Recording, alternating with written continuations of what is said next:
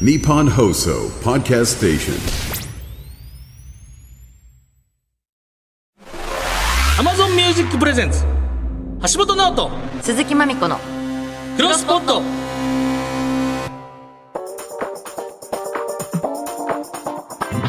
どうも銀シャリの橋本ですチェルミコの鈴木まみこです大海原のようなポッドキャストの世界をもっとしていきたい我々二人がまだ知らないあまたのポッドキャストに出会いポッドキャストの世界の魅力を世に広めていく番組「クロスポット」59回目 とあライラしてますあだからもう明けましておめでとうございますはもう終終わってたんですよねもうと取り終えてたからそうだね一応我々的には新年一発目の収録のそ日とういうことでございます本けど当に明けおめいやことやろおてよろーどっか行かれてたんですよね私はあのすあのメキシコに 行っておりますすごないですかチョイスそうなんですメキシコねすごい行っちゃっ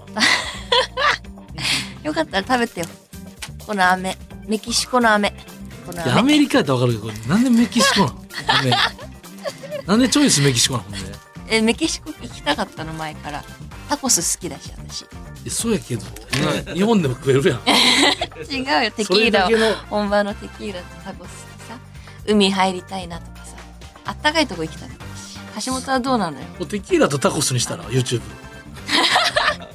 めっちゃメキシコになるそばとハけンバどーガーメキシカンになっちゃうけど忙しかったいやものうあ仕な事たばっはかりしてます休みないですからだって一日もなかったか1日休めたんかなのみうんやばいねぐらいかなもうだから6日ぐらい家帰ってなかったすっごすぎ大る阪大阪大阪大阪福岡福岡だよなんでそんなスケジュールになるわけいやもうわかんないですねもう何捨てしたかな俺もう漫才だから今家散らかってますで もうもん仕方ないねうはい今日朝玄米と梅干しとおーサバ缶の残りで味噌汁作ってあららいいじゃないきましたそれ忙しくても朝の時間を大事にしてるのがいいねいや汚いけどねもうその仕方ないよそれ腸内だけきれいにしようと思って体は大事だ乳から酸菌入ねれていかないとと思ってね大事です今年もう頑張りましょ頑張ろうねまあちょっと今回ゲストいますうはティモンディの前田さんでいすよっしゃ来たかなりのポッキャツらしいですよずっと今日楽しみにしてたんですよねおえ会いできるっていうこ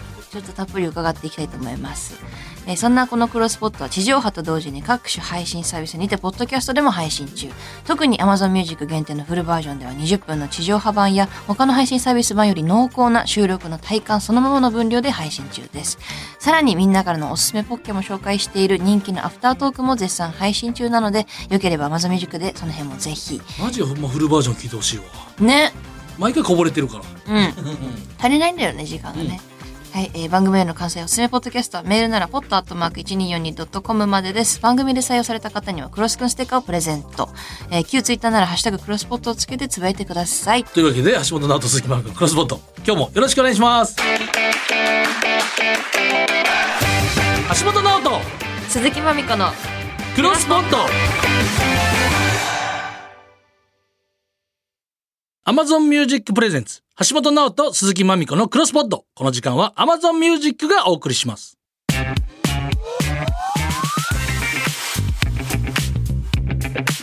橋本直人鈴木まみこのクロスポット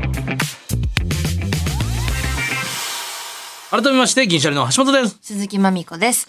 毎回様々な人におすすめのポッドキャストやフェイブリットポッドキャストを紹介してもらっているクロスポット。今回はこの方に来てもらいました。ティモンディの前田さんです。どうも、やればできない方、ティモンディの前 田です。ははじめまして。じめまして。やれば できない方っていうのはだいぶだいぶ湾曲した会社だと思うそんなことはないと思うけそどんなことないと思彼う。できる方っていう ね。はいですけどありがとうございます。クロスポットとか聞いたことありいまやすもちろんありますよ。あれだねえポッドキャストめっちゃ詳しいっなてんいうか。らしいですね。ポッドキャスト、まあ、それこそ、あの、ポッドキャストの良さって、なんかこう、ラジオ局がいろんな番組やってたりすると、やっぱりそのスポンサーだとはいか、はいうの気になったりとかして、まあまあ、いいい意味でも悪い意味でも、はいなんかよく聞けるというか、い。はうんうんい。ちゃんと整備されてるっていうね。そうそうしっかりあの商品になってるっていうかはいね。。それはもうだから、商品としてみんなこう、まあまあ美。味しい、はい。食べれるんですけど、やっぱりこう、食べてほしいというなるほど。気持ちがゆえに編み出した、いろんなこう、は珍味だったりって、はいいうそこがやっぱり醍醐味なんでい。なるほど。へー クロスすごい。で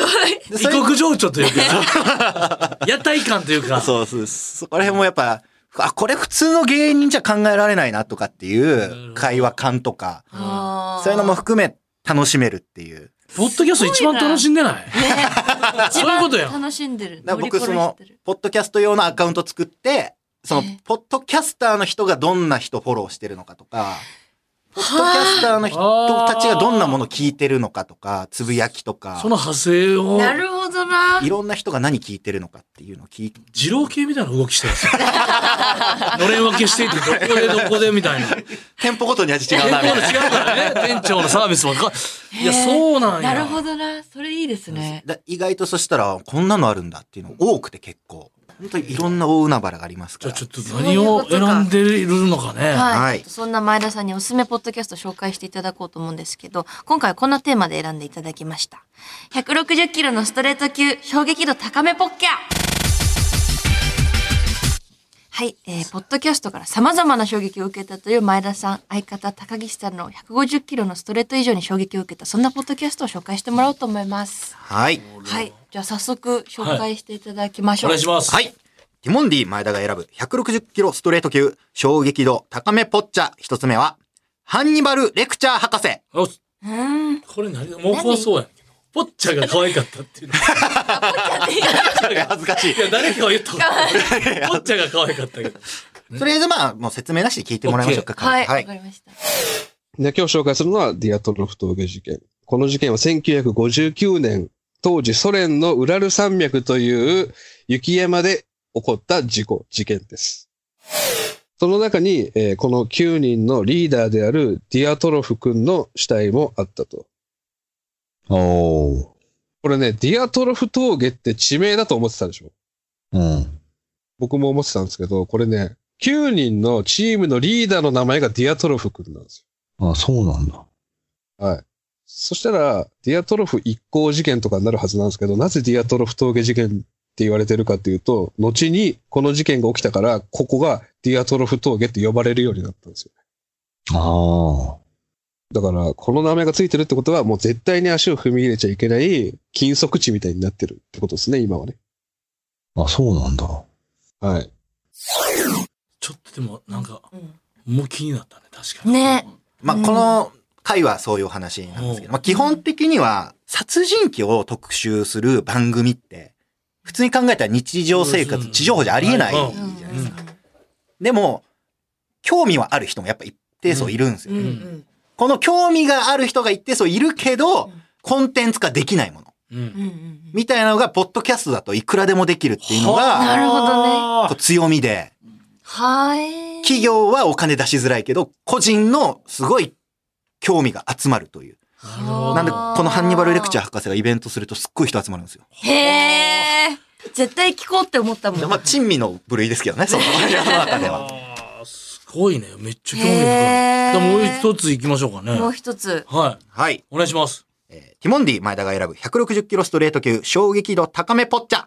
二つ目は、ゆとりっ子たちのたわごと。来ましたこれはもうはい。名前はねよくはい。こまちたら、ポますッまたポッチャっていう感 じのかわいいちゃんとポッキャ。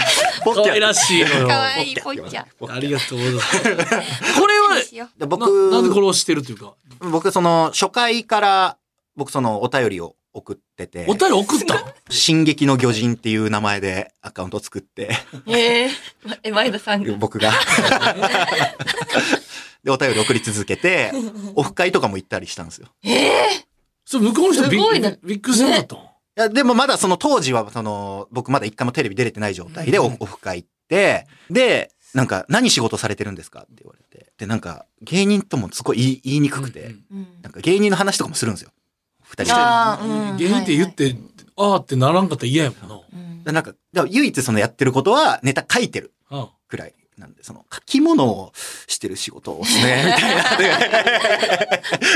オフ会で言って、で、そこからその面識できちゃったもんだから、その次のオフ会の時に、ちょろちょろっともうテレビでうん出ちゃった状態で。うんどうなそれはだからでも、みんな書き物の人だと思ってるんで、あまさかまあ、ただ、あの、新しく、そのオフ会に来た人が、なんか誰かに似てるって言われませんかみたいな。おう気づいて。